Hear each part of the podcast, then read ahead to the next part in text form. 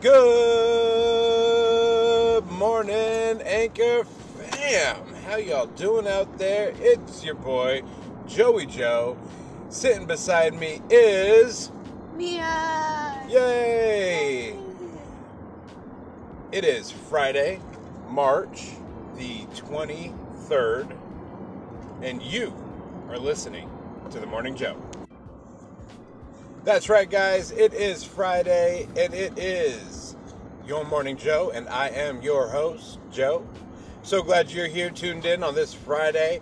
It's a beautiful Friday here in Seattle. It's rainy and overcast, but you know what?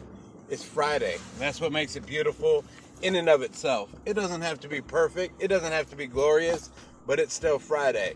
And yeah, we're still out here working, we're grinding, we're getting it done right because TGIF, the grind includes Friday. So we're out here, we're getting after it, we're giving it our best, we're giving it our all. And you know what? Something I want you guys to think about. Ha, it's going to lead right in real well. I want you guys to, to fix your mindset, right?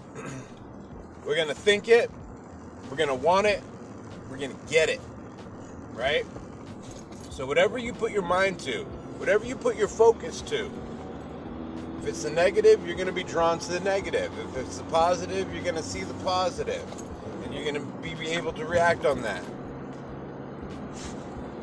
So if you think it, if you think you're going to have a good day, if you think you're going to have a productive day, if you think you're going to have a good attitude and a happy spirit, then you're going to want that. You're going to seek that out. And then it's up to you to make it happen think it, want it, get it, get after it. It's Friday. Kick today in the butt. Go into your weekend knowing that you gave your all, you finished strong, you gave your all. Get home, enjoy your family, enjoy your kids, go on the date with that girl, do something fun, call up those friends and have a game night. You deserve it.